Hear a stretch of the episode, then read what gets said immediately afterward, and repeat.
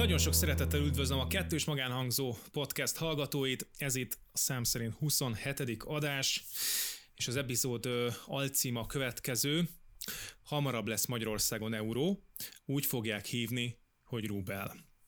A főcím pedig az orosz-ukrán háború kezdeti szakasza, mindannyiunkat foglalkoztat ez a kérdés, ugyanis újra mozgásba lendült a történelem, olyannyira, hogy rögtön a szomszédba került, ami egy picit aggasztó. Többes szám miért indokolt ebben a témában is, ugye többet magammal fogjuk ezt megbeszélni. Szokás szerint itt lesz velünk Beck Konstantin. Szia Kostya! Szia Robi, sziasztok kedves hallgatók! Illetve Tóvízi Levente is. Szia Levi!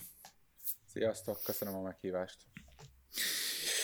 Nos, uh, itt volt egy, hát ha nem is mondom heves és véren menő vitának, de felkerült az a hogy inkább megpedzegette Levent, hogy milyen um, tone of voice-ban, milyen hangnembe kéne beszélni erről a kérdésről, és igazából szerintem ezt majd így adni fogja. Uh, nyilván az lenne legjobb, ha mind a hárman egy picit másképp viselnénk, és akkor minden hallgató megtalálná maga stílusát, és a végén egy kerekegészet, kiegészítve egymást kerekegészet adnánk ki. Um, ki lesz a orosz, ki fogja az orosz propagandát tolni, ki fogja az amerikai propagandát, és ki lesz a troll, választatok. Nagyon oh. nehéz választani uh, magam részéről, uh, mert uh, először is egyikbe se szeretnék kapaszkodni, de egyiket se tudnám igazán elengedni. Úgyhogy én biztos, hogy fogok valamennyit csapongani a témában, mert annyira meg vagyok döbbenve gyakorlatilag csütörtök reggel óta, hogy, hogy egyik véleményből esek át a másikba. Uh-huh. Kostya? Hát nagyon Még nehéz helyzetbe hoztál, mert egyáltalán nem készültem arra, hogy nekem milyen választást kell tennem. e, és ugye, ha jól, jól értem, tehát persze most azt kérdezted, hogy melyik áll hozzám a legközelebb, de hát nyilván nem ez a feladat, mert hogyha mindenki azt választaná, ami hozzá a legközelebb áll, akkor nem igazán lenne ilyen három, háromosztatú műsorunk. Oh, Bakker, nehéz. Hát, hogyha valami mellett korteskednem kell, vagy valami mellett érvelnem kell, akkor az mondjuk legyen az orosz propaganda. Nem azért, mert, mert bármilyen szinten szimpatikus lenne ez a számomra, hanem azért, mert annyira demagóg, hogy, hogy könnyű, könnyű fölvenni. Könnyű visszamondani, igen. Igen. Jó, oké. Okay. Um, igazából miatt elkezdenénk, én egy pici előzmény, három előzmény sztorival jönnék, megpróbálom tényleg rövidre fogni, és először ezekre reagáljunk. Mert ugye minden háborút megelőz valami, és azt gondolom, hogy ennek a háborúnak a kirobbanás egészen a Szovjetunió szétbomlása után kezdődik, bármennyire is furcsa. Ugye a Szovjetunió, amikor felbomlott a 90-es évek, 80-as évek végén, akkor um, Történt egy megállapodás, úgymond kelet és nyugat között, ez pedig az, hogy létrehoznak egy független szférát, ami mindannyiuk számára tabu lesz, és egyiküknek sem fog igazából a hadászati érdekszférájába tartozni, és így biztonságos távolságra lesznek egymástól, mondjuk rakétaindításra gondolunk ugye ez alatt, tehát nyilván az nem egy biztonságos terep, amikor a két méter van egy rakétaállomás, az viszont már picit biztonságosabb, ha mondjuk már 2000 méterre. És ez például ez a sáv, ebbe egyébként akár hiszek, akár nem, de hogy Magyarország is bele tartozott, nyilvánvalóan Ukrajna is, Románia, Románia és a többi. És ugye szépen lassan, miután a Szovjetunió felbomlott, és megszűnt szint szuperhatalmi státusza, és egyeduralkodóvá vált Amerika, azért nyilván a NATO terjeszkedés az, az azért eléggé megsértette ezt az egyezményt, már csak azzal is, amikor Magyarország csatlakozott a NATO-hoz. Úgyhogy ez az első pontja alapvetően a orosz-ukrán háború előzményeinek. A második az amerikai világpolitika elsőségének feladása, ez pedig az elmúlt 6-8 évre tehető, amikor hát konkrétan karikaturisztikus első embereket tettek meg elnöknek, de tényleg szó szerint olyat, amit ami, ami, ami még mindig meghökkentő, tehát először egy szó szerint egy bohócot, most meg szó szerint egy nem tudom, egy ilyen papát, aki már a 80 és a halál között van, tehát egyszerűen egy olyan virulens, éppen erejét visszanyerő hatalomnak, mint mondjuk az Oroszország, ezek ilyen felhívás keringőre típusú dolgok voltak, úgyhogy ez a második pont, és a harmadik pedig nyilvánvalóan nem kell mentesíteni Putyint a saját felelősség alól, mint számító hatalomés diktátor végigjárta az utat, kezdetben, mint nyilvánvalóan teljesen legitim, népszerű politikusból lett egy szavazásokat elcsaló hibrid rezsimnél már azért jóval jóval, jóval meghaladó diktátor státuszba kerülő valaki, annyit, annyit leszámítva, hogy azért az ő úgymond orosz szimpatizáns, még ugye az orosz nép így önmagában, önmagában Oroszországot azért ő fel tudta emelni egy bizonyos szint, színvonalra, ami még mindig nem egy túl magas színvonal, de mindenképpen jobb, mint ami a 90-es éveket jelentette. Viszont azért az is teljesen nyílt titok, hogy a, ha kritikával élsz a rendszerrel szemben, akkor ott azért számíthatsz komoly retorziókra, és nem csak úgy, mint mondjuk Magyarországon, hogy nem kapsz meg adott esetben egy-két munkát, hanem, hanem ott konkrétan akár testi bajod is lehet, vagy eshet véletlenül, nyilvánvalóan csak véletlenül. Ugye erre nem egy és nem két példa van, ellenzéki újságírók vagy ellenzéki politikusok ezt már átélhették.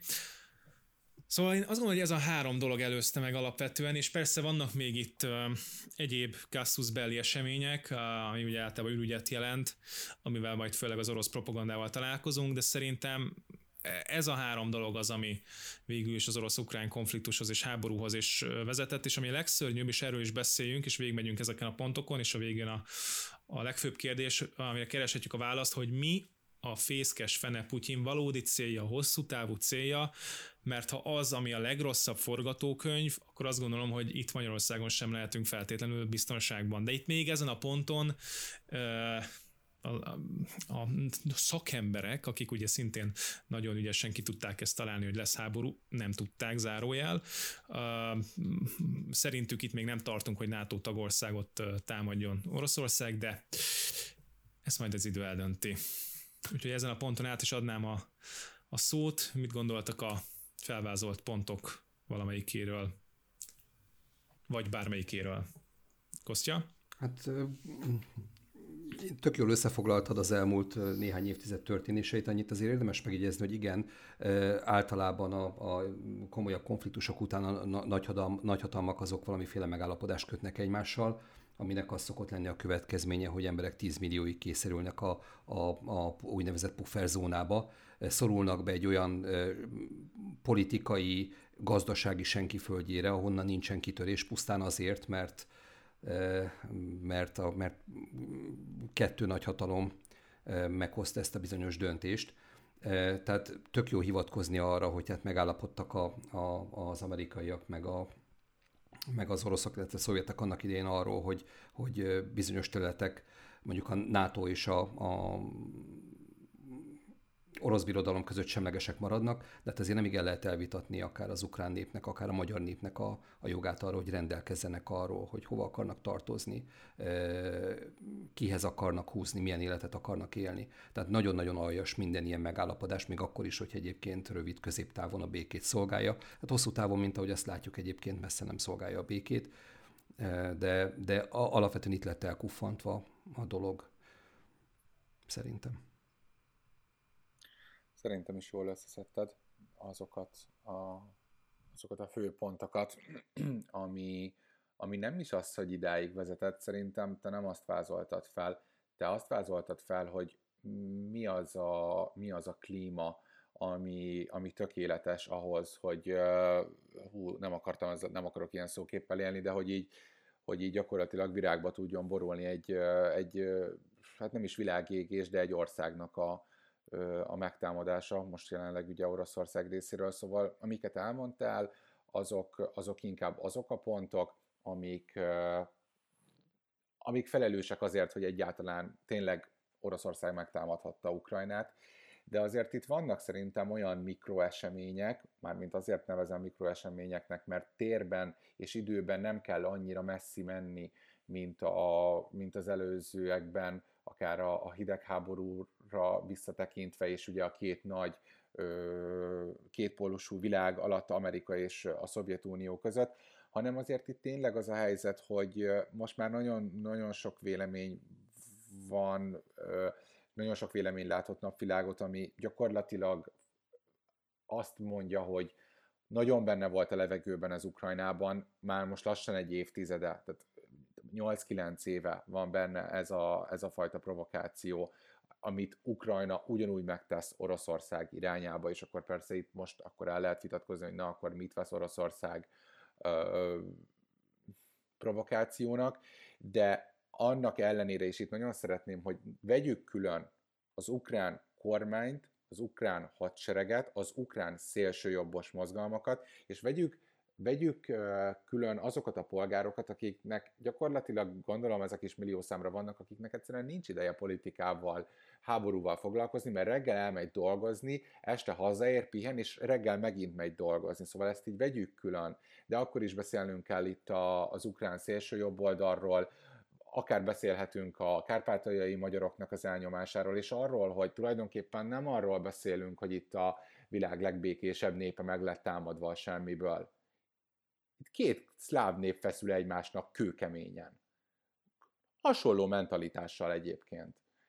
De ez, mondom, semmilyen szinten nem tükrözi a véleményemet a jelenlegi helyzetről, csak, csak jó lenne azt is látni, hogy azért nem, ennyire, nem annyira egyoldalú a dolog. Ez az én véleményem ha Na, az elő, előbb, meg, hogy... Bocsánat, ez csak a, a Levent az előbb provokációt említett, a, a, hozzunk erre akkor konkrét példákat, hogy mondjuk mit értesz ukrán provokáció alatt, hát, hogy milyen eseményeket Pont ezt akartam mondani, hogy, hogy akkor, akkor fessük fel az orosz narratívát, csak hogy akkor okay.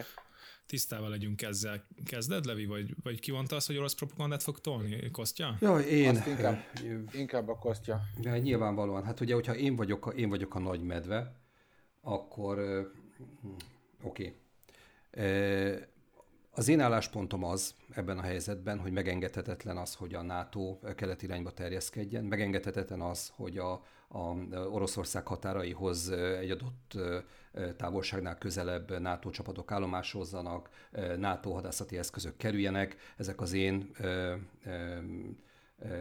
biztonságomat, mint, mint állam, ezek közvetlenül veszélyeztetik. Arról nem is beszélve, hogy Ukrajnában nagy számú orosz kisebbség él, akiket folyamatosan elnyomnak, és itt most nem csak a, a nyelvi törvények, tehát a, a, a nyelvhasználati korlátozásokat tartalmazó törvények bevezetésére gondolok, hanem igenis Ukrajnában népírtás folyik, ahol ártatlan orosz emberek vére hullik teljesen értelmetlenül, és hős oroszok maroknyi csapata próbálja elérni azt, hogy a túlnyomó részt orosz anyanyelvű és orosz magát orosznak valló emberek a saját köztársaságukat létre tudják hozni, így szabadulván meg a szörnyű-szörnyű náci ukrán elnyomástól. Na jó, de ehhez miért nem elég mondjuk a két megyét bekebelezni? Hát ez miért, nagyon, miért kell na, na, nagyon-nagyon egyszerű. Tehát nyilván ahhoz, hogy, a, hogy a, az érintett két megye független tudjon maradni, ahhoz elég lenne a két megyét elfoglalni. Viszont, hogyha egy életre meg akarom akadályozni, vagy nem is egy életre, de mondjuk évtizedekre meg akarom akadályozni azt, hogy NATO tagállam lehessen Ukrajna, akkor kénytelen vagyok elmozdítani a jelenlegi nyugatbarát vezetést a, a saját pozíciójából, és olyan politikus segíteni hatalomra. Hát természetesen szó nincs arra, hogy orosz barátnak kéne lennie, de legalább legyen semleges és elfogulatlan úgy az egyik, mind a másik fél irányába. Össze van kötve a kellemes a hasznossal. Levi, mi a amerikai álláspont? Kérlek is, ismertesd. Uh, nehéz kortárskednem mellette, mert én sem készültem, ahogy Kostya sem, bár Kostya készületlensége ellenére nagyon szépen uh, vázolta, de uh, tulajdonképpen az itt a legnagyobb probléma, hogy ezzel azzal, hogy Ukrajnát abban próbálják korlátozni, hogy ő a nyugati világhoz csatlakozzon, gyakorlatilag hát a szabadságnak a, a megvalósulását akadályozza Oroszország, és hát ilyenfajta törekvés mellett, hogyha bizonyos országokra autoritár rezsimeket szeretne kiterjeszteni, vagy esetleg bábállamot állítani a helyére, akkor gyakorlatilag ebből egyenesen következik, hogy Putyinnak nem lehet más célja, mint visszaállítani a Szovjetuniónak a régi határait, és ezeket a megállapodásokat újra tárgyalni.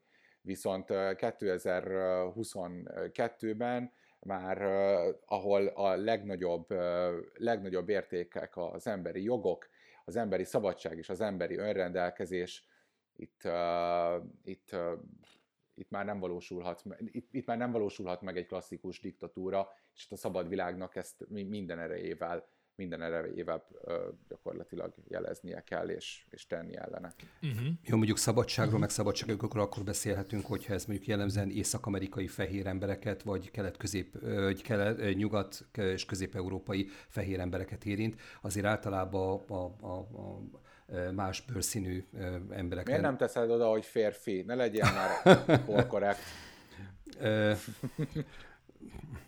Idáig azért nem merészkednék.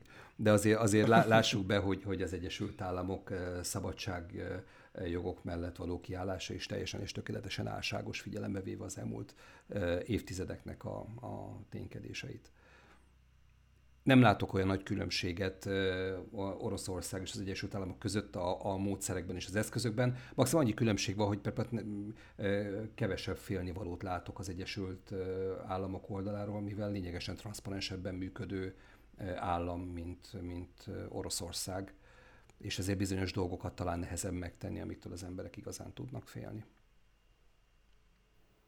Robi? Hát hallgattalak titeket, és nem rossz, nem rossz a közt, köztévét nézitek, vagy a Sky News-t? én, most a, ki, én most a készüléshez belehallgattam a köztévében, majd remélem, hogy lesz egy kis blokkunk, amikor mm. tudunk erről beszélni. Én Bajársón élek, de hát tudjátok. Jó.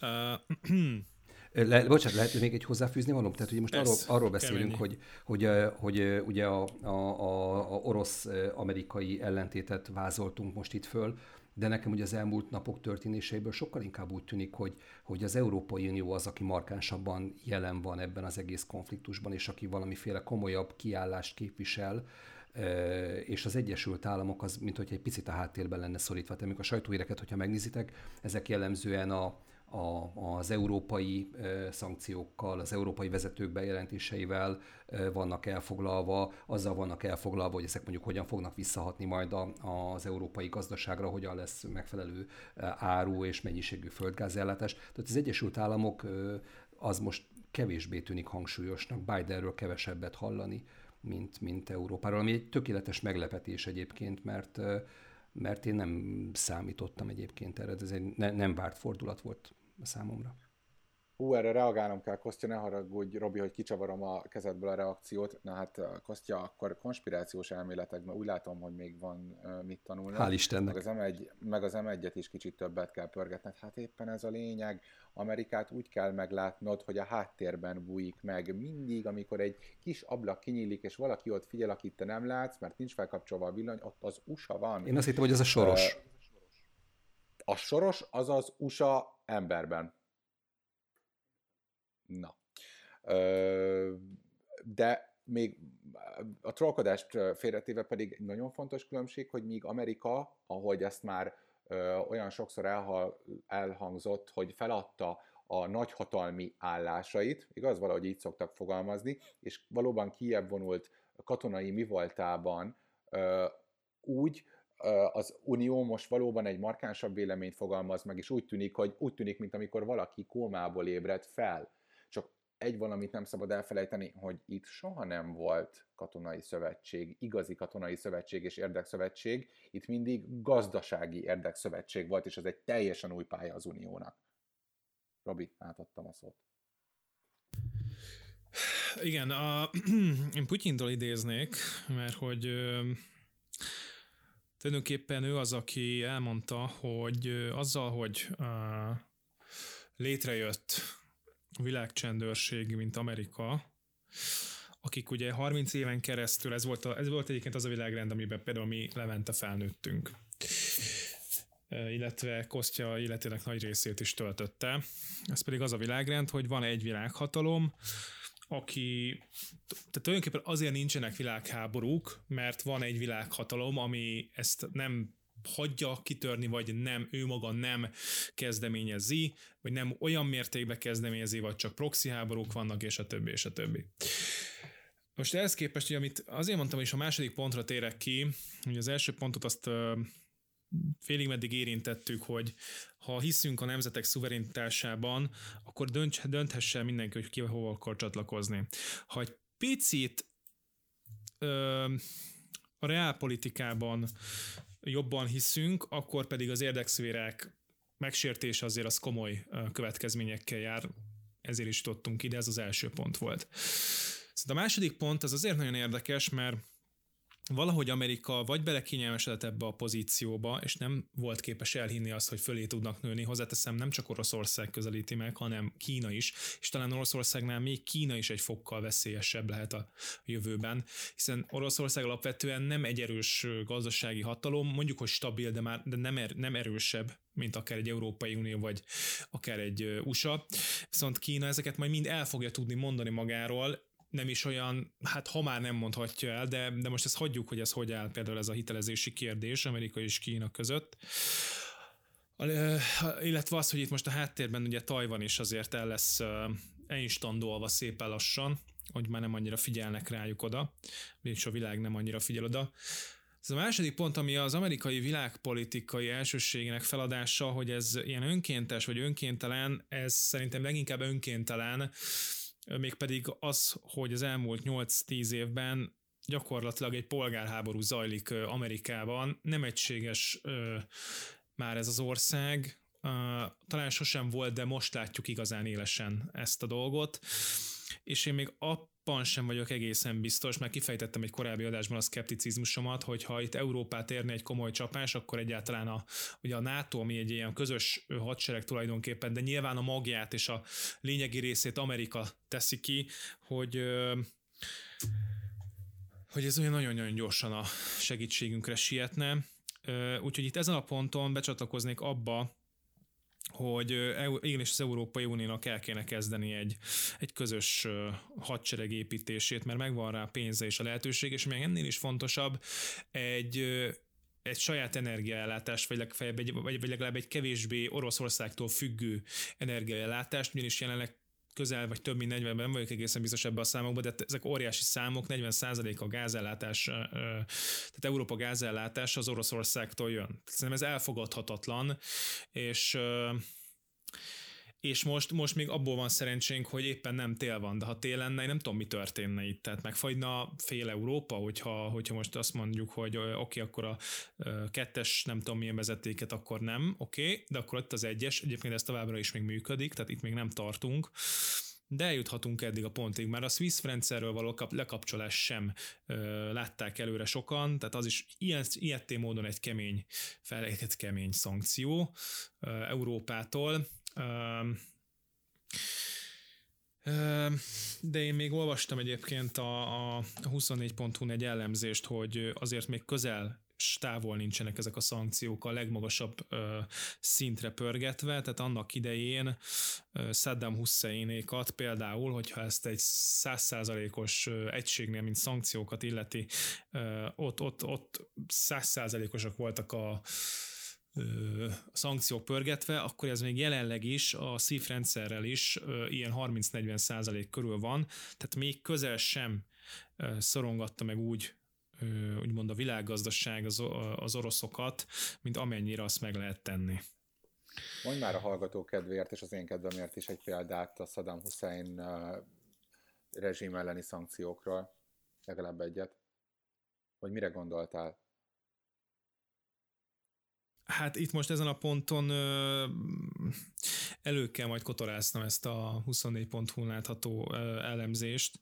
Csak nagyon Á, megragadta. Értem, csak hogy ez még a 24 pontos hús elemzéshez tartozott. Oh, igen, okay, igen, rendben, igen, rendben, igen. Rendben, Tehát. Hogy, hogy, hogy, de ha szeretnéd, akkor én ezt, hát nem tudom, mindjárt, amíg ti beszéltek, ki fogom kutatni ezt a cikket, mert ez most be, beráncigáltam ide egy infót, amit utána nem tudok megerősíteni, az nem annyira kellemes de, de erre az arányszámra emlékszem. Nem, én igazából ezt csak azért kérdeztem meg, azért lett volna érdekes behozni, vagy azért, azért érdekes erről beszélni, mert amit hogy az előbb is elhangzott, tehát egy gazdasági szövetségről beszélünk, ami gazdasági úton is próbálja megoldani ezt a dolgot, de közben meg mégis azt látjuk, hogy, hogy igenis elindultak a fegyverek, elindultak a, a védekezés segítő támogatások. Én még inkább azt veszem ki a hírekből, hogy, hogy védekezéshez használatos eszközök azok, amik inkább, amik inkább Ukrajna irányába tartanak, és nem pedig feltétlenül támadáshoz. Jó, ez most nem vagyok hadászati szakértő, de nem tudom, most például amikor olvasom, hogy egy hatalmas adag géppisztoly szállítmány megy Ukrajnába, akkor így valamiért azt gondoltam, arra, arra asszociáltam, hogy inkább védekezéshez használják, nem, mert nem rakétavektőket olvastam, ami meg hát jócskán inkább a támadáshoz, persze hát mindegy, hogy mondjuk, hogyha harckocsikra küldjük a rakétát, akkor biztos, hogy védekezésre is jó. Szóval az a helyzet, hogy és az a legnagyobb nehézség ennek az egésznek, hogy baromi nehéz informálódni, nagyon nehéz információt gyűjteni. Minden percben kaphatsz belőle, de hú, jó nehéz sorokba rendezni. Tök érdekes, hogy pont ma olvastam valamit, ami arról szólt, hogy ez az első olyan igazán komoly háború, ami már, már abban a világban zajlik és történik, amikor minden információ megszerezhető, továbbítható, megosztható viszonylag könnyen.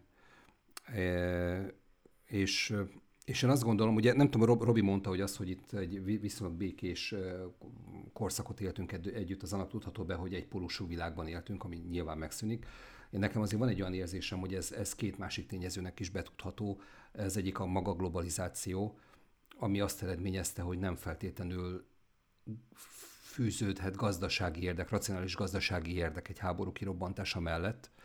A, a másik pedig, pedig az, hogy, hogy nehezebb eltitkolni a, a civil lakosság soraiban esett áldozatokat, amik a, a nemzetközi közvélemény pillanatok alatt, a, mint ahogy egyébként most történik is, pillanatok alatt a, az agresszor ellen fordítanak, hogyha mondjuk az agresszió ténye önmagában ehhez esetleg nem lenne elég. A, nem, nem, tök érdekes lenne azt, azt tudni, hogy itt vajon elmatekozták-e magukat az oroszok, számoltak ezekkel a dolgokkal, egyáltalán vannak-e racionális megfontolások a, a, a támadás elindítása, vagy a háború elindítása mellett? Nagyon, nagyon jók a kérdések.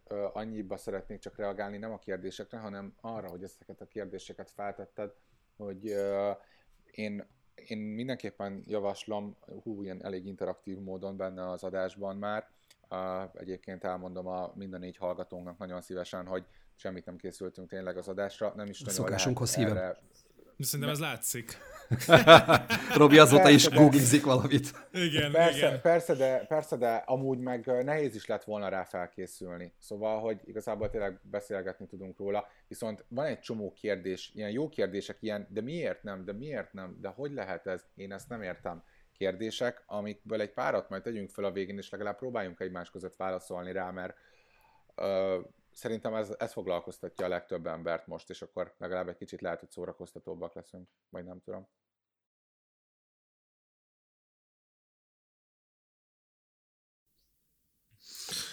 Igen, szerintem ezen a ponton térjünk át a, még, még annyit, hogy a szankcióknak hála, most itt nem sikerült megtalálni azt a cikket, amit én elolvastam, úgyhogy ez én most fedje uh, homály ezt a kérdést. Jótékony hát szakirodalmat homály. kell olvasni, papréka kinga. Uh, jótékony homály fedje, igen. Keresétek meg magatoknak, olvassatok.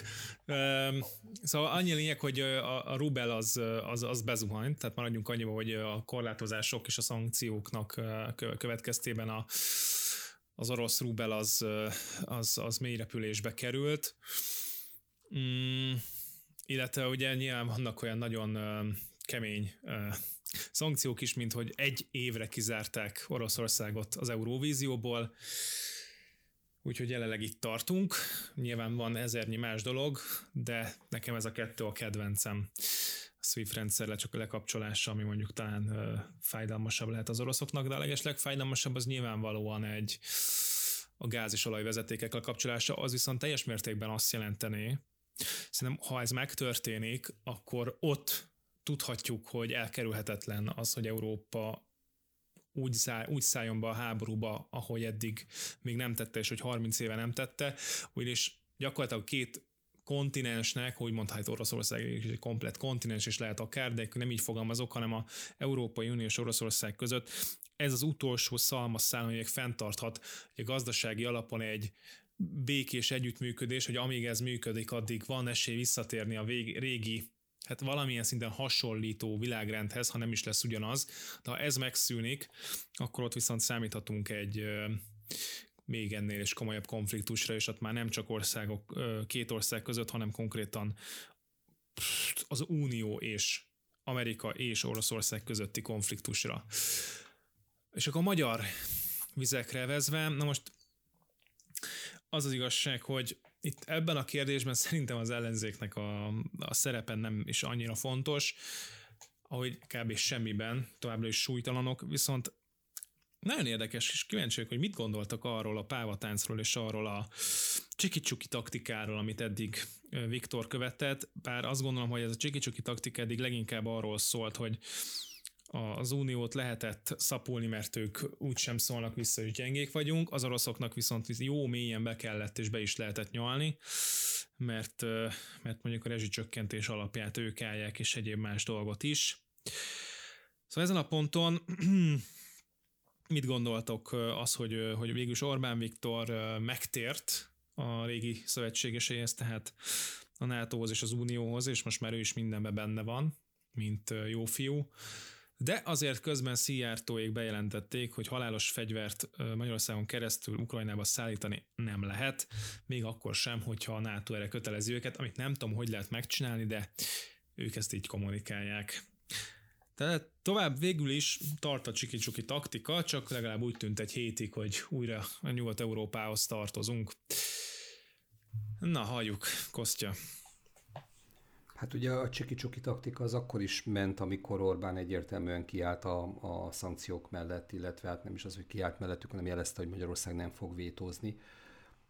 De azért, hogyha menet közben az ember a magyar közszolgálati egyre kapcsol, akkor azért nagyjából lehet tudni, hogy a, a fideszes véleményformálók mit gondolnak erről az egész konfliktusról, ami nyilvánvalóan tükrözi kormányzatunk véleményét a konfliktusról, vagyis ha nem, nem is a véleményét tükrözi, de azt mindenképpen mutatja, hogy mit szeretnének arról, hogy mi mit gondoljunk erről az egész itt kialakult helyzetről. Én egyébként a magam részéről mérhetetlenül álságosnak és undorítónak tartom. Undorítónak tartom azokat a narratívákat is, amik, amik azt feszegetik, és ez e, ugye van legalább három e, olyan e, külpolitikai, meg biztonságpolitikai szakértője a Magyar Közszolgálati Tévének, aki, aki jellemzően föl szokott tűnni ezekben a műsorokban. A Nógrádi például, vagy a, nem tudom, hogy hívják azt a osztrák származású faszit, aki folyamatosan ostobaságokat beszél. Na mindegy, az a narratíva, ami azt mondja, hogy mondjuk azért háborús bűnösök, vagy azért az, az, az a hibája az ukrán népnek, vagy az ukrán vezetésnek, hogy fölfegyverzi a lakosságot, az, hogy ellenállnak az orosz támadásnak, ez, ez hiba, és ez civilek halálát okozza. Ezek az emberek ezek megfeledkeznek arról, hogy, hogy néhány évtizeddel ezelőtt Magyarország hasonló lépésekre kényszerült, amikor a lakosság állt ki a, a a tankok ellen, amik, amik tulajdonképpen elsöpörték a, a, a magyar forradalmat, az 56-os forradalomról beszélek értelemszerűen. Tehát nem lehet úgy beszélni, nem lehet így beszélni uh, Ukrajnáról, anélkül, hogy a pesti srácok emlékét, vagy az egész uh, forradalmi emlékezést uh, uh, meg ne pestelenítenénk, és ez most ordinári nagy szavak, meg, de, de ezek mégiscsak fontos jelképei a, a magyar történelemnek, és jó lenne, hogyha, hogyha következetesen viszonyulnánk az ilyen esetekhez. Én is hasonlóan gondolom ezt. Tehát uh, visszamehetünk amúgy többet is az időben, néhány évtizeddel, mert uh, annyira, annyira tetszenek a Putyin egyenlő Hitler táblák, hogy akkor behozom ide a harmadik birodalmat, ide citálom, mint az amegyet, hogy hát egy felfegyverkezett néppel egyébként, a, egyébként Auschwitz sem történhetett volna meg, nem tudom, hogy mégis mit tehetne az ukrán kormány jelenlegi helyzetében. Természetes, hogy aki kér, az kap fegyvert. Tehát, hogy az, nem is értem, hogy ez egyébként hogy merülhet fel emberekben háborús bűnként. Hát egy, egy, alapvető védekezést láthatunk. Tény és való egyébként, hogyha a ukránok nem tanúsítanak ellenállást, hogyha feladja az országát az ukrán vezetés, hogyha orosz kézre adja magát a, a, az ukrán miniszterelnök, akkor, akkor a civil áldozatok száma minimális. Így meg, hát nyilván hatalmas áldozatok vannak mindkét oldalon. Tehát azért aljas az érvelés, mert egyébként alapvetően igaz, de ez ugye, hogyha tovább visszük ezt a gondolatot, ez azt jelenti, hogy mindenkinek ki kell magát szolgáltatni a, a látszólag erősebb, vagy a, vagy a ténylegesen erősebb hatalmak kényének, kedvének. És ez egy nagyon-nagyon veszélyes és rossz, rossz gondolat, ami egy eléggé ocsmányvilágot vetít előre. Szerintem a végső kérdés az nem a végső kérdés, nem az adás végső kérdése, hanem ennek a felfegyverkezésnek, vagy, vagy ezeknek a civil áldozatoknak az, az hogy, hogy tényleg mihez van joga egy, mihez van joga egy államnak. És fejet kell lehajtani a 30 évvel ezelőtti döntésnek. A, mind a mellett, hogy Ukrajna, Ukrajna is hibázott sokat, és, és, és, és igenis van, van léte, létezik az a fajta provokáció, amiről, amiről beszélnek az oroszok. Tehát valamelyes módon létezik, nem a, nem, a, nem a kormány részéről, de ennek az Zelinszki kormánya, én úgy gondolom, hogy ő is azért, azért félre tudott nézni a, a szélsőséges eszmék burjánzásának. Legalábbis amennyire helyesek a, amennyire helyesen vagyok tájékozódva ebben a témában. Mennyiben különbözik ez a Magyarországon történtektől? Tehát, hogy, hogy szélsők és eszmék burjánzásának oké, okay, és miben kulminálódott ez a dolog? Tehát, hogy történt népírtás, effektív népírtás Ukrajnában, vagy nem történt? A kérdés alapvetően az. És hát... Én úgy gondolom, hogy ahogy már ezt elmondtuk, ma, ha történne, tudnánk róla. Le, nehéz lenne kiválogatni, hogy melyik videó az igaz a deepfake-be, de tudnánk róla. Tehát tudjuk azt, hogy komoly, tehát tudjuk azt, hogy ahogy, ahogy azt a történelemkönyvek mondják népírtásnak, nem. Nem, nem, nem történt, tehát egyértelműen nem történt. Oké, okay, viszont az én állításom az az, hogy a, a, a hazai kisebbségek ellehetetlenítése, nyomorban tartása nem lehet ok háborúindításra. Egyáltalán Tehát, nem, és hogy... örülök, hogy eljutottunk erre a pontra, mert most jönnék be egy plusz kérdéssel, de inkább meghagyom Robi reakció idejét, és utána menjünk tovább az újabb és újabb kérdésekkel. effektív népírtás, ez a kérdés, hogy történt-e ilyesmi. 2014 óta zajlik ugye a szakadár megyékkel való harc. Hát amennyiben annak több volt halálos áldozata innen is onnan is, akkor, akkor le, már lehet azt hazudni, hogy ez egy népírtás, bár akkor ugye ezt rendesen definiálni is kéne. De én azt gondolom, hogy az oroszok pontosan tisztában vannak azzal, hogy mit jelent valójában a népírtás, mint a Szovjetunió elsődleges jogutódja. Ezt ők kívülről fújják. Engem meglep az egyébként, hogy Magyarországon 1948-49 és 1000, tehát 1848-49-es szabadságharc és az 1956-os szabadságharc után ilyen kemény orosz propagandát lehet tolni, ami egyébként megy a köztévében, és ami megy a Facebook kommentek között De is. hagyjuk már a köztévét, hagyjuk már a köztévét. A köztévét Világos. senki sem nézi, ott lopják nem, el a lehető legtöbb pénzt. Igaz, az utolsó baszmegyei, az utolsó baszmegyei faluból gyűjti be a szavazatokat Figyelj. tíz éven keresztül, hagyjuk már a köztévét. Levi, Levi, Levi, Levi, a köztévét akár hiszed, akár nem. Én személyesen ismerek olyan embert, aki rendszeresen nézi a köztévét. Viszont a jó hír az, hogy szerintem alapvetően még akkor is, hogyha van van ez a propaganda, ez az úgymond orosz propaganda Magyarországon jelen van.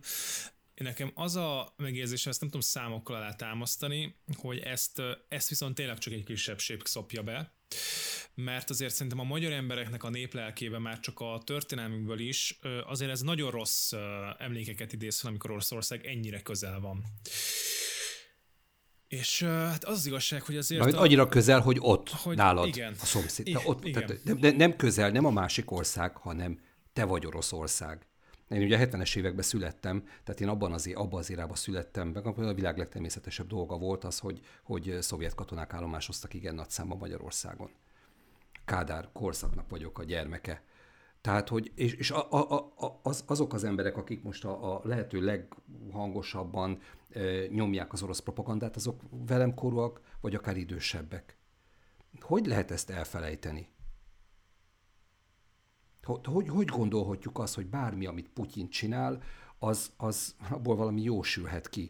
Egyébként milyen érdekes, hogy van ez a kérdés, hogy a kisebbségekkel hogy bánnak, hogy bánik a többség. Na most persze az ország a válogatja, és ez nem feltétlenül minden ország egyelően ugyanolyan ö, ö, szemétláda a saját kisebbségével, de azért én azt látom, hogy itt a Kárpát-medencében, itt körülöttünk azért senki nem bánik valami túl jól a kisebbségével.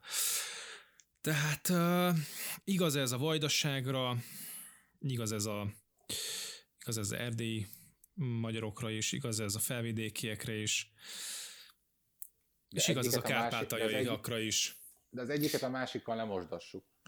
Én csak Tehát. azt mondom, hogy valójában lehetséges-e az, hogy ez, ez, ez egész egyszerűen egy ilyen, ilyen nemzetállambeli probléma, Ugye általában a baloldali globalizáció, hát kozmopolita értelmiség általában ugye a nemzeti öntudatnak és a nemzeti nemzet, mint fogalmának a létével magyarázza ezeket a, ezt, ezt a gyűlöletet, az, hogy ha van egy kisebbség, akkor az gyűlölni kell, és mivel az nem közülünk való, ezért az ö, kivetni való, és ugye ez okozza, vagy okozta szerintük ugye elsősorban a második világháborút is, a nemzetek között ilyen szintű ellentét.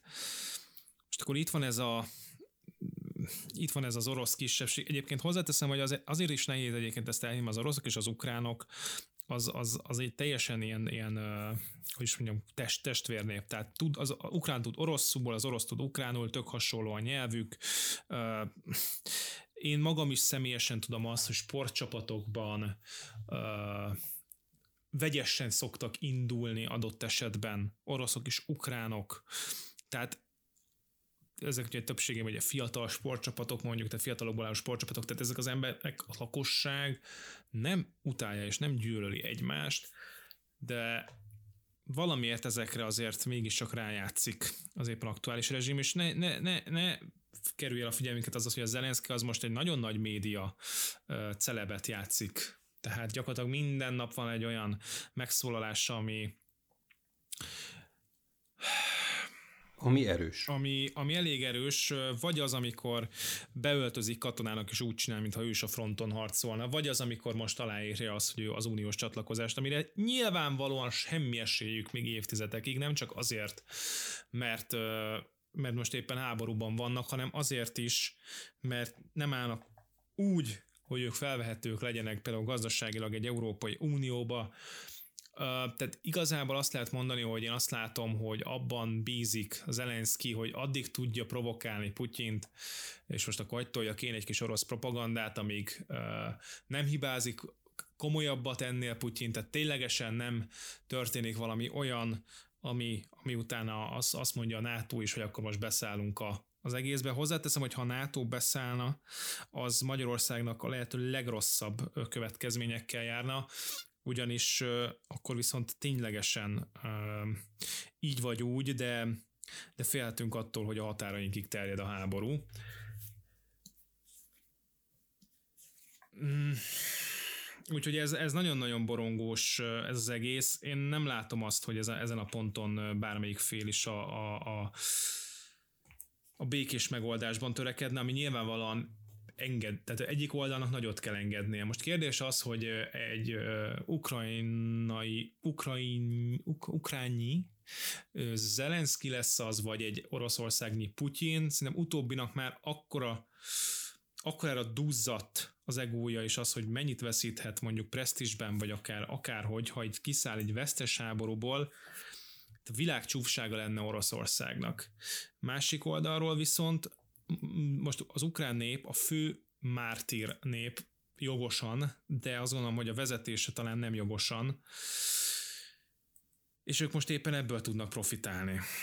Bármennyi is furcsán hangzik ez. Én, azt gondolom, hogy az Zelenszky csinál, az nem annyira a, a Putyinnak a provokálásáról szól, sokkal inkább az európai választópolgárok szimpátiájának az elnyeréséről szól. Tehát, hogy ezek a, ezek a gesztusok, ezek sokkal inkább konkrétan neked, nekem, a, a német választóknak, osztrák választóknak, és mindenki másnak szólnak, és ezt vérprofin csinálja egyébként. Ez Azoknak a, ez szól, akiknél van internet, egészen pontosan. Hát Európáról szólunk, azokról, azoknak szól, akik, a, akiknek a kormányzatai most fegyvert fognak küldeni, meg, meg, meg pénzt, meg, meg repülőket, meg ki tudja még mi mindent. Tehát azt csinálja, amit ebben a helyzetben szerintem csinálnia kell, és azért látszik, hogy egy, egy hát egy képernyőképes figuráról van szó, akinek ebben azért igen, igen nagy rutinja van. Mm.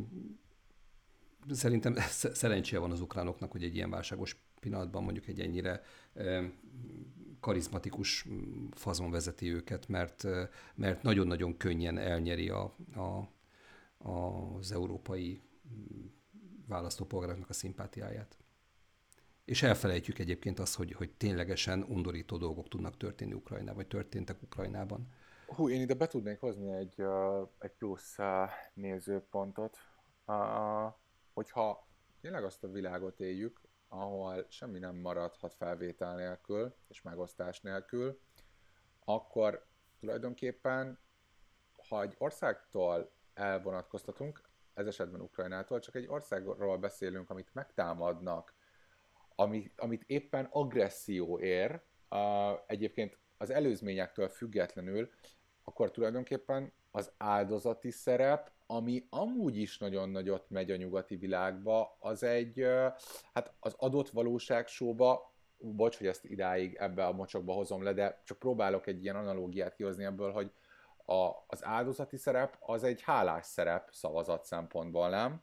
Meg közvélemény szempontból. És az agresszort talán lehet addig fomózni, lehet annyira kitaszítani a senki földjére, mert a közvélemény most éppen a senki földjeire ö, küldi a putyini Oroszországot, hogy az, hogy az talán meg tudjon törni. Tehát a kérdés az, hogy vajon a közvélemény meg tudja törni Putyin. Tehát el tud-e jutni odáig Oroszország, hogy rájöjjenek arra, hogy, hogy ők lesznek, a, hogy közutálattá válnak ilyen szempontból.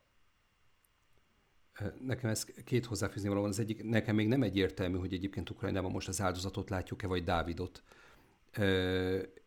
itt még, itt még akármi is lett, bár pontosan tudom, hogy, hogy ha a, tudom én, a, a nettó technikát erőfölé nézzük, akkor ez egy lefutott mérkőzés, de ugye a legtöbb elemző azért, azért azt megállítja, hogy kvázi megsemmisíteni a, az ukrán ellenállást, az egy dolog, megszállás alatt tartani Ukrajnát, komoly veszteségek megúszásával, vagy komoly veszteségek nélkül ez meg egy másik dolog. Tehát egyáltalán nem, nem egyértelmű, hogy itt a végén áldozati szerepbe fog kényszerülni Ukrajna, vagy legalábbis amennyire én látom a, a dolgokat.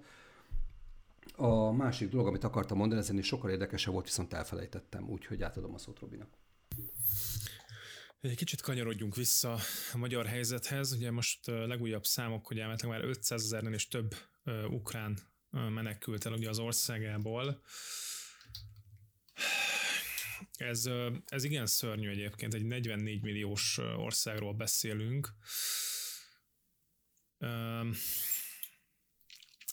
És a legszörnyűbb az az egészben, hogy a határnál határőrökkel a, a gyerekeket, az anyákat és az időseket átengedik, de a 18-60 éves korú férfiakat nem. És és mindig eszembe jut az, amit Kostya mondott, hogy miután megszülettek a gyerekei, azóta minden szoron elsírja magát. Én, azon a gondolat, én attól gondolattól elsírtam magamat, hogy ha ez velünk történne Szabinával, akkor mondjuk mi ukrán alteregónkkal, akkor ott a határnál engem mondanák, hogy akkor így vissza kéne menni, így Kievbe, tessék itt egy AK, a kedves felesége meg a kisbaba mehet mehet át mondjuk a magyar határon. És akkor most melyiket kockáztassuk meg azt, hogy elválunk és soha nem találkozunk többet, vagy az, hogy együtt visszatérünk a háborúba. Tehát ez, ez, ez, ez, ez, ez nagyon Viszonylag könnyű döntésnek tűnik számomra. Ez, ez egy könnyű döntés? Abszolút. Hát ez egy könnyű döntés Oh, oh, nem könnyű döntés. Szerintem, hogy ha ott lennénk a helyszínen, az egy iszonyatosan nehéz döntés lenne. Nyilván az előbbi az egy kétharmados győzelem lenne életben maradás szempontjával mindenféleképpen, viszont sok bizonytalansággal. a döntés Robi nem egyedül hozná meg, tehát Ez meg a másik. meg, tehát nem az van, hogy a Robi nyilván tudja, hogy melyik gombot kell megnyomni, és reméljük Putyin tudja, melyiket nem, de tehát hogy együtt kéne meghozni Szabinával a döntést, az nem lenne, nem menne olyan könnyen, hogy menjél kicsim. Nem így lenne. Én nem, nem, nem, nem igen lát. Jó, ez nem, nem igaz. Én többször elmondtam is, hogy hajlamos vagyok a saját nagyon szűk környezetemből világra projektálni. Most is ez fog történni. Én azért nem igen találkoztam olyan, olyan gyermeket nevelő édesanyjával, aki, hogyha választani kell a férje és a gyereke biztonsága között, akkor ne a gyerekét választaná. Itt nem csak arról nem van tudom, szó, ez... itt akkor arról van szó, hogyha te egy családban ö, ö, működtél, és át kell menni egy idegen országba, ráadásul azért az ukránokat nem úgy ismerjük, mint akik rendkívüli ö, jók lennének az ide. Bár ez csak egy, na ez viszont ténylegesen most megszólalnának a baloldali kürtök, hogy micsoda általánosítás ez, de és akkor így vág neki mondjuk egy három hónapos kisbaba egy idegen országba, tehát ezért ez is rengeteg bizonytalanságot szül, nem biztos, hogy ez egy, egy annyira, annyira jó dolog. Nem fog De most nehezen vitatkozzunk, halni, és ne, nem fogják, nem fogják nem, Ez egy részletkérés ilyen szempontból. Amit mondani akartam az az, hogy meg fog-e változni vajon a aktuális kormánynak a menekült per migráns kérdés narratívája szerintetek ezzel a de már meg is változott. Nem, hogy ez már, már, ez már múlt idő, már megváltozott. Most már nem migránsok nem. vannak, hanem menekültek. Nem, ne, egyáltalán nem változott meg, bocsánat. Semmi nem változott. Ez tökéletesen belélik a narratívába. A, a migráns per menekült narratívába. Ja, tehát a menekült az, akinek, aki keresztvíz alatt volt, a migráns pedig a, izé, a lakszőnyegén? E, emlékezetek vissza, hogy az volt a mondás, hogy azért nem kell beengedni hozzánk a, a Szíriából, vagy, vagy Afrikából menekülő embereket, mert ugye nem Magyarország az első olyan ország, ami számukra biztonságos lehet. Tehát nekünk az tök jó, hogy ha mit tudom én Törökországban egy néhány milliós menekült táborban elvegetálnak a, a, a migránsok. Ukrajnában ugye nem ez a helyzet, Ukrajnában per pillanat háború van, és a Magyarországnak kutya kötelessége ezeket a, a, a magyar, ukrán, akármilyen nemzetiségű embereket befogadni, és, és gondoskodni róluk. Tehát, hogy ez, ez nem lók ki sehonnan igazából. És a, a migráns menekült párhuzam ugye az, hogy külön szót használunk a, a, a nem fehér keresztény emberekre, meg a fehér keresztény emberekre, ez nagyjából szerintem ez tök, tök jól illeszkedik a teljes képbe. Na, hát Beszéljünk hát akkor egy ez egy, ez egy politikáról majd. A hintapolitikáról akkor beszélni, beszélni a hintapolitikáról, utána pedig térjünk rá egy valamilyen szinten utolsó topikra, amit meg szerintem szeretnék nagy topiknak uh, uh, beharangozni, de előtte Leventé a szó. Jó, még azért akartam ide visszakanyarodni, mert uh, tényleg kíváncsi vagyok arra a választotokban, hogy mekkora súlyt adtok Magyarországnak, tehát hogy mit, mennyit, mennyit számítunk bele ebbe a dologba. Azt mondja, ha Orbán Viktor minden erejével ki szeretne maradni egy, egy háborúból, ebből az adott háborúból, és, és nem, nem küld katonát, nem küld fegyvert, de alapvetően a papíron szövetségesei pedig igen, és például most, most ez a konkrét eset, hogy nem engedi át ezeket a fegyvereket, uh, akkor uh, ezzel még véd minket, vagy alapvetően már most válunk esetleg kitaszítottá a meglévő szövetségünkből, vagy még mindig, vagy még mindig jól jár-e Orbán? Tehát, hogy van-e értelme így eljárni, vagy, vagy már egyszerűen be kéne látnia, hogy, hogy muszáj lesz besorolni valahova?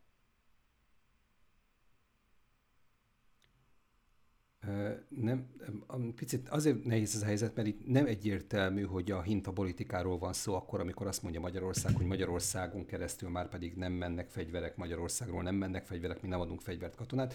Ugye nyilván a mélegnek két cserpenyője van, az egyik az, hogy egy szövetségi rendszerben működünk, aminek nyilván vannak kötelezettsége, és vannak bizonyos kockázatok, amiket adott esetben vállalnunk kell. Például, hogyha mondjuk NATO tagállamként elvárnánk azt, hogy egy, mit tudom én, akár orosz vagy akármilyen agresszió esetében a, a hazánkat a többi NATO tagállam egységesen egy kiállással védje meg, akkor ez azt is jelenti, hogy ebben a szövetségi rendszerben nekünk áldozatokat kell hoznunk, kockázatokat kell vállalnunk.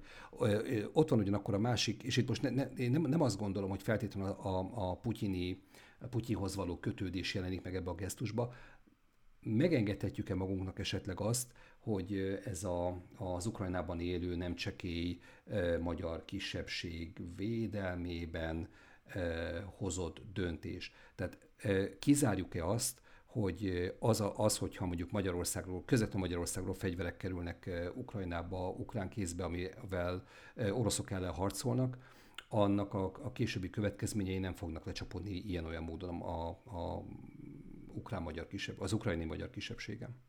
Hogyha végül Oroszország elfoglalja Ukrajnát? Hát vagy hogyha, hogyha harcok törnek ki, és, és Ukrajna nyugati felén is állni fog a bál, ugyanúgy, ahogy az összes közép- és kelet-ukrajnában már áll.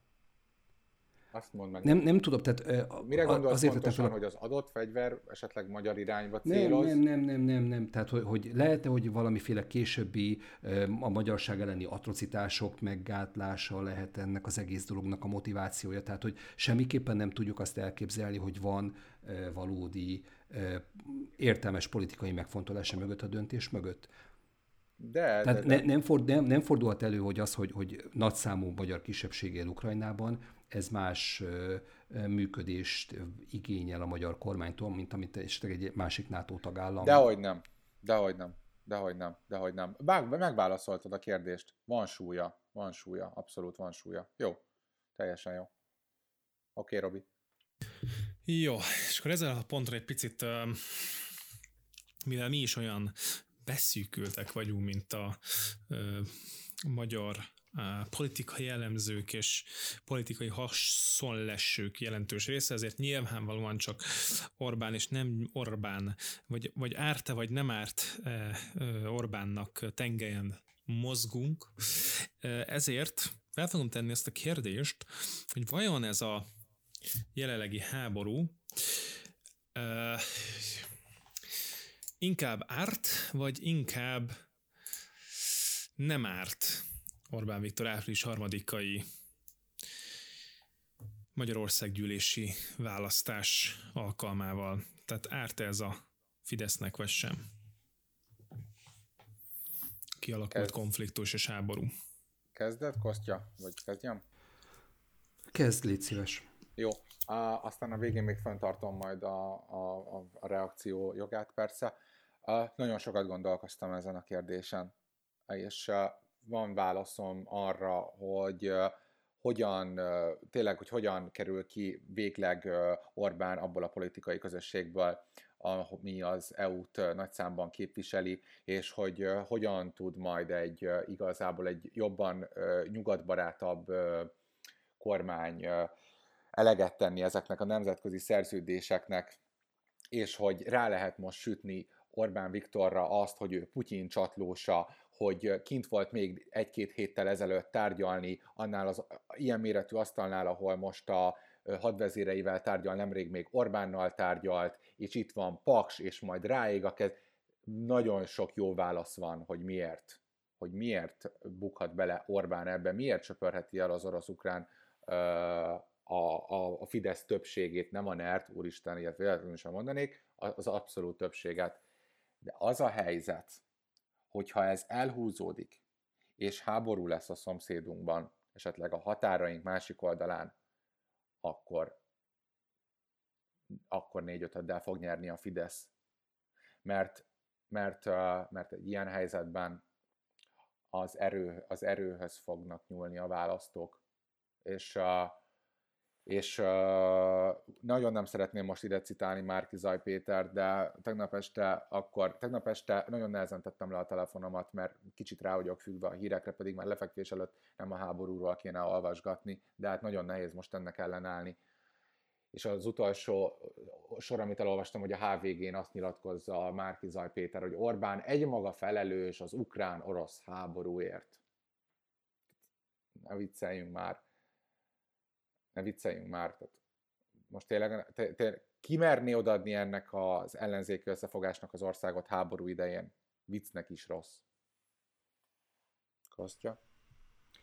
Hát én, én azt gondolom, hogy a potenciális lehetőség, hogy e, Orbán sokkal-sokkal nehezebb helyzetbe kerüljön, mint amilyenben volt egyébként a, a, a háború megindítása előtt, az, az a lehetőség megvolt. Minden, minden adott volt az ellenzék számára, hogy egy nagyon-nagyon jól kommunikálható narratívát e, toljanak a leendő választóik elé, és hát az a helyzet, hogy pontosan ugyanúgy, mint minden mást, ezt is elbaszták.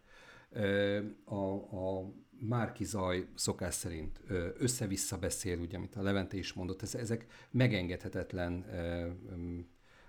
dolgok, és, és egyszerűen komolyan vehetetlenné teszik a, a Márki Zajt, és komolyan te, tehát maga az ellenzéki összefogás már eddig is egy teljesen komolyan vehetetlen valami volt, is az én szemembe, de hát ugye néhány adással ezelőtt beszéltünk, azt hiszem mind a hárman az előválasztáson már kizajra szavaztunk, és hát az a helyzet, hogy most se látom, hogy lett, lett, lett volna bárki, akire inkább szavaztam volna, de, de hogy ez siralmas az a teljesítmény, amit az ellenzék produkált. Tehát összességében én azt gondolom, hogy nem fog gyengülni Orbánnak a, a pozíciója ettől.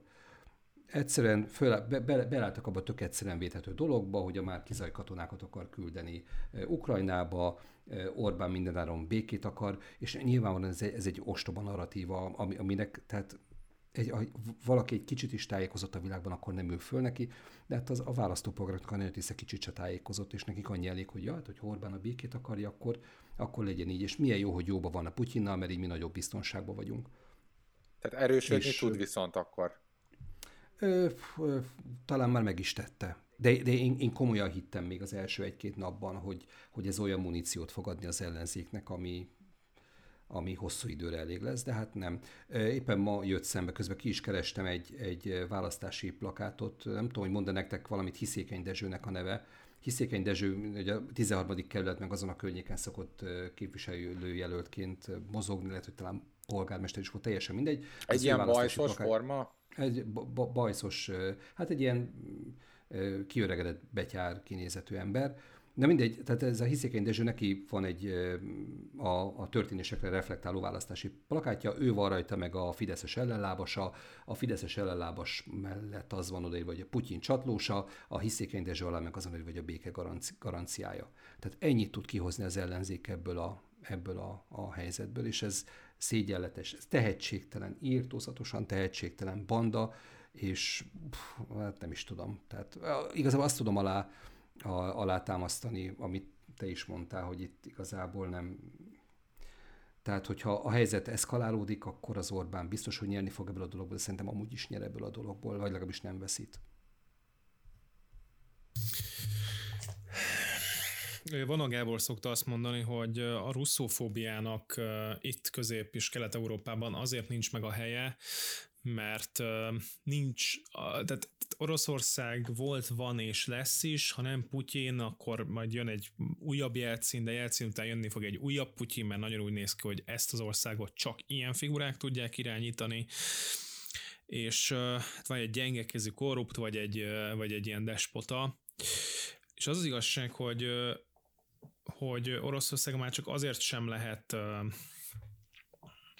és ugye ezáltal, amikor én felhoztam 48, 49, 56-ot, akkor én nem azt mondtam, hogy öleljük kedvünkre az oroszokat, hanem azt, hogy igenis egy politikusnak, akinek a hazájára nézve komoly döntéseket kell hoznia, nem teheti meg azt feltétlenül, hogy hogy hosszú időre elvágja magát a nyugattól vagy a kelettől, pláne nem Magyarország, aki valójában talán egyik nélkül sem tudná fenntartani saját magát, és az igazság, hogy az ellenzék szerintem most maga alatt vágja a fát. Most őszintén elhisszük azt, hogy ha ők lesznek, majd Putyin nem lesz, viszont ha ők lesznek és Putyin lesz, akkor mit fognak csinálni? Hogy fognak leülni vele egy asztalra, mondjuk, ha majd pár év múlva itt ezt nem is tudom, lehet-e még arról beszélni, hogy békés sem megoldódnak a dolgok, de hát örökké nem maradhat. Nyilván van ez a háború küldik. Na igen, tehát legalább az ő házukban legalább volt Putyin, legalább megvendégelték. Ott tudja, hol a WC, na. Erről van szó, de a kedvencem, Dobrev Klára Partizan interjú, az nem ugyanaz a Putyin volt. Pff, Persze. Nem. Igen, de, de, de, de ugye akkor azért ezen illik kibukni, amikor mondjuk a, a Fidesz mondja azt, hogy ez nem az az Oroszország, aki, aki ez most közeledik, mint az, aki, akivel szemben a, a rendszerváltás környékén azért egy elég markáns ö, ö, fellépés mutattak, ez nem ugyanaz az Oroszország. Tehát, hogyha, tehát, nem, ez konkrétan ez, erősebb nem, és rosszabb. Értem, de, de hogy így nem lehet érvelni. Pontosan ugyanaz az ember, nyilván persze 7 évente ez összes egy cserélődik, de azért tudjuk, hogy ez ugyanaz az ember, basszus, és ez, ez ugyanaz a hatalom, még ha méretében nem is ugyanaz, hiszen egyre erősebb és erősebb gazdaságilag egyre nagyobb tényező, tehát azért a törekvései azok talán nem változtak meg olyan marha nagyon. És, és tök érdekes, hogy még a háború kirobbanás előtt volt az a, a mondata Putyinnak, ami, ami egyébként arcpirító, hogy mennyire nem reagálta le se, hogy az Orbán Viktor talán ott, ott hangzott el mellett, amikor kim volt az oroszoknál, hogy ugye tök jó lenne, hogyha NATO az a 96 ö, ö, körüli állapotokra menne vissza, ugye, hogyha jól emlékszem, 97 körül volt a mi NATO ö, tagságunk. 99. Mi ugye azt jelentett, tessék? Szerintem 99. De mindegy, a lényeg egyébként, tehát bocsánat, a névszámokért, de ugye a lényeg az volt, hogy, hogy a Putyin számára egy olyan, olyan Európa lenne kedvére való, ahol mondjuk Magyarország nem NATO tagállam. És mondjuk egy ilyen kijelentés szó nélkül hagyni. Bocsi, eh, tévedtem. Oké.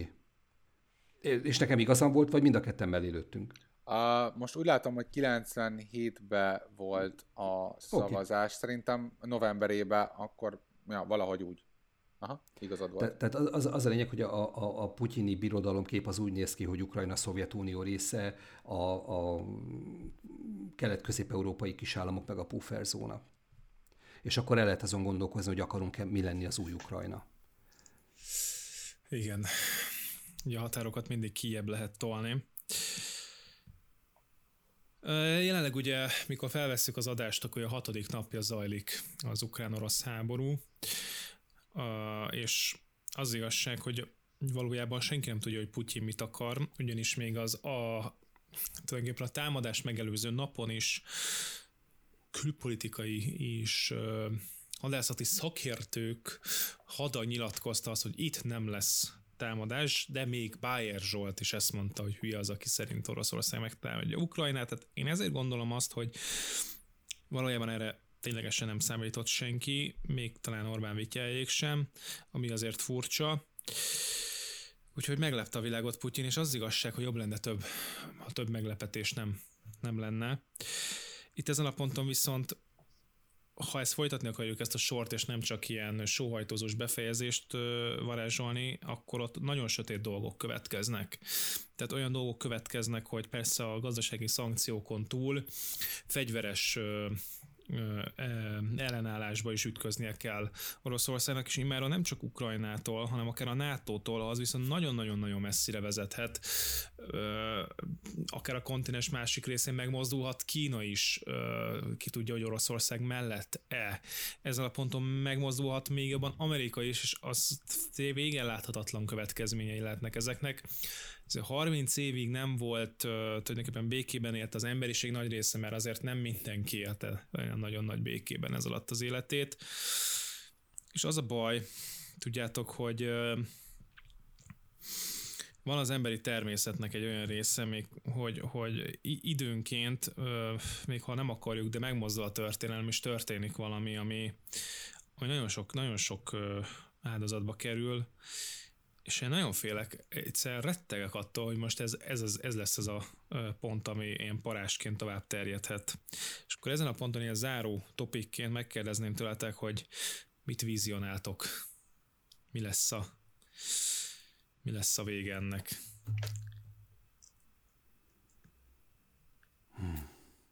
Hát én, nem, nem lehet a vizionálásból jól kijönni. Tehát ugye, hogy te is mondtad, a nagy vízióval rendelkező szakértők, vagy vanabi szakértők, azok rendepofára estek akkor, amikor megjósolták a, a, a következő napok történéseit, ezt én se tenném. Viszont egy dolgot szeretnék ide dobni. Én a Ceglédi Zoltántól hallottam valamelyik műsor, lehet, hogy pont az ötbe volt, akkor felvetette azt, hogy hogy lehet, hogy érdemes lenne azzal a dologgal számolni. Ugye mi Putyinnak a célja? A Putyinnak a célja az az, hogy valamiféle, nem tudom, birodalmat építsen a saját bálványát hozza létre, beírja magát a történelmkönyvekbe, mint a, mit tudom, a nagy orosz birodalomnak a, a létrehozója. És ugye akkor, amikor az ember ilyen törvény törekvésekkel áll elő, akkor valószínűleg fölmér, hogy ez milyen követ, mit kell ehhez tennem, és mindennek milyen következményei lehetnek. És akkor van egy-egy jelleget, hogy megéri vagy nem éri meg. Ugye ez a racionális mm, gondolkozás, amikor azt mondja, hogy oké, okay, ez fog történni, ezek a várható következmények, ez bőven megéri, megyünk tovább. Ugye két dolog történhet ilyenkor, vagy az embernek a számításai bejönnek, három nap alatt elfoglalja Ukrajnát, és a virág ezt, ezt szó nélkül tűri, vagy az jön be, hogy, hogy elszámolja magát, és a, a következmények, a gazdasági szankciók, áldozatok, stb. ezek lényegesen nagyobbak lesznek, mint amit az egész projekt megér. És a harmadik, hogy, hogy szó nincs arról, hogy itt bárki racionális döntést hozott volna akkor, amikor megindította a támadást, és igazából arról beszélünk, hogy, hogy mi várható, én igazából ettől az eshetőségtől félek nagyon. Hogyha, arra, tehát, hogyha azt feltételezhetném, hogy racionális döntések születnek megfelelő költséghaszon elemzés után, akkor én azt gondolnám, hogy ez a, ez a konfliktus nem igen fog túlterjedni Ukrajna határain, de, de nem vagyok abban egyáltalán biztos, hogy itt nem arról van szó, hogy valaki adhok indulatból, vagy, vagy, vagy teljesen más megfontolásból egy eh, hozna döntések. És ugye olyan emberről eh, beszélünk, aki egyébként Orbán Viktorhoz hasonlóan tökéletesen el van vágva a, a valóságtól. Tehát egy olyan alternatív világban él, ami, a, amiben simán meg tudja hozni azokat a döntéseket, amik egyébként a minnyájunk világára hatni fognak, és ez nagyon-nagyon veszélyes és kiszámíthatatlaná teszi a helyzetet. Ú, de kerülgetjük a forrókását. Most, ha beszéljünk már akkor az atomról, gyorsan hogy tegyek fel egy kérdést, hogy a faszba jutunk el ötödik nap alatt odáig, hogy atom egyáltalán? E, és, ezt, és, ezt, és, ezt, és ezt Putyin hozta szóba. Ez a legdurvább az egészbe. Mert azt gondolom, hogy ez ezen a ponton egy ilyen, nem is tudom, elrettentés. De, de ne, ne, a 30 évbe gondol, ne a 30 évbe gondolkozatok azért, tehát mit tudom én, ugye a, a, jó, nem éltetek a, a hidegháborúban, de hát azért ez egy mindennapos, nem tudom, terminus technikus, amit most történt, tehát így, hogy itt ezen a ponton ezzel még nagyon nem kell foglalkozni, hiszen ez persze az elmúlt 30 évben nem, de előtte folyamatos nem tudom, ilyen bárként ott lógott az emberiség feje fölött, de, de általában csak, sőt, kommunikációs szinten. Bár most magamnak mondok kellett, mert ugye, hogyha nem, tehát a racionális döntésekről beszélünk, és racionális megfontolásokról, akkor ez nem, nem jöhet szóba, hogyha igazán van abban, hogy itt a, a józan eszét és a, a valóságérzékét elvesztett emberek a döntéseiről van szó, akkor egyébként meg persze szóba jöhet, de, de hogy azért nem, nem új keletű az atomfegyvereknek a, a felemlegetése de én azt gondolom, hogy ez a jelen, jelen pillanatban kommunikációs fogás, és nem több. Hm.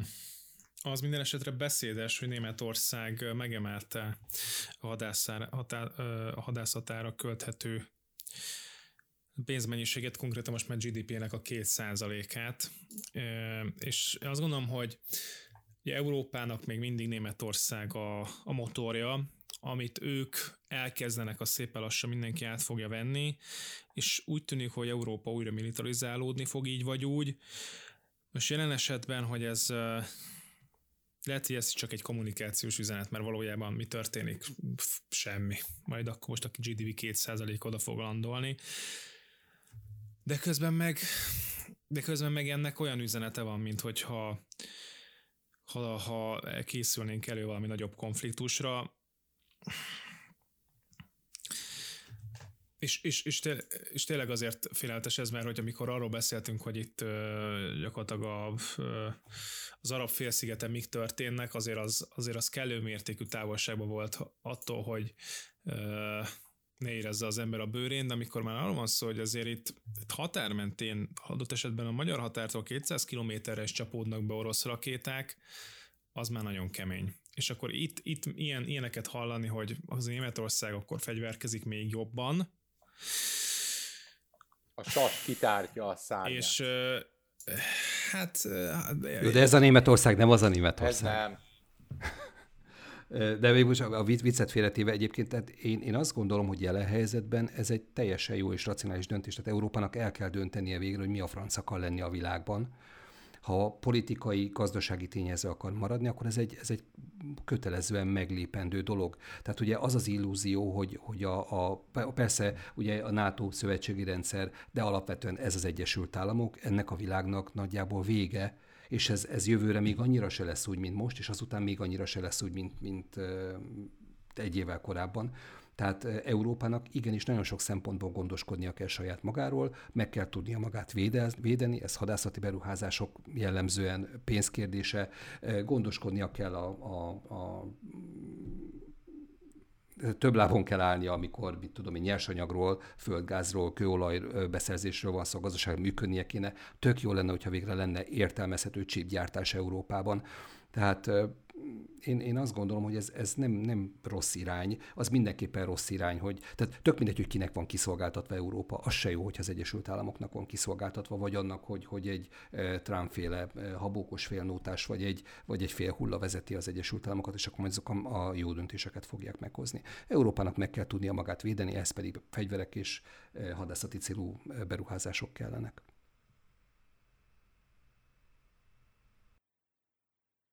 Na, engem megnyugtattatok. ja, Istenem. Az az igazság, hogy keveset beszéltünk amúgy a, érintőlegesen azért, meg a felvezetőben is benne volt a nyugat felelőssége, mert én nem szeretem ezt a, ezt, ezt, ezt, ezt a narratívát, hogy itt mindenről csak az orosz, orosz, orosz titkos szolgált, az orosz dezinformáció, Putyin hatalomészsége, tehát ez nyilvánvalóan benne van elég nagy arányban, Viszont azért lássuk be azt is, hogy a nyugat elkényelmesedett, feladta szinte az önvédelmét, ezzel a leginkább Európát értem. Uh, és és, és megágyazott, megágyazott Kínának, és megágyazott Oroszországnak is.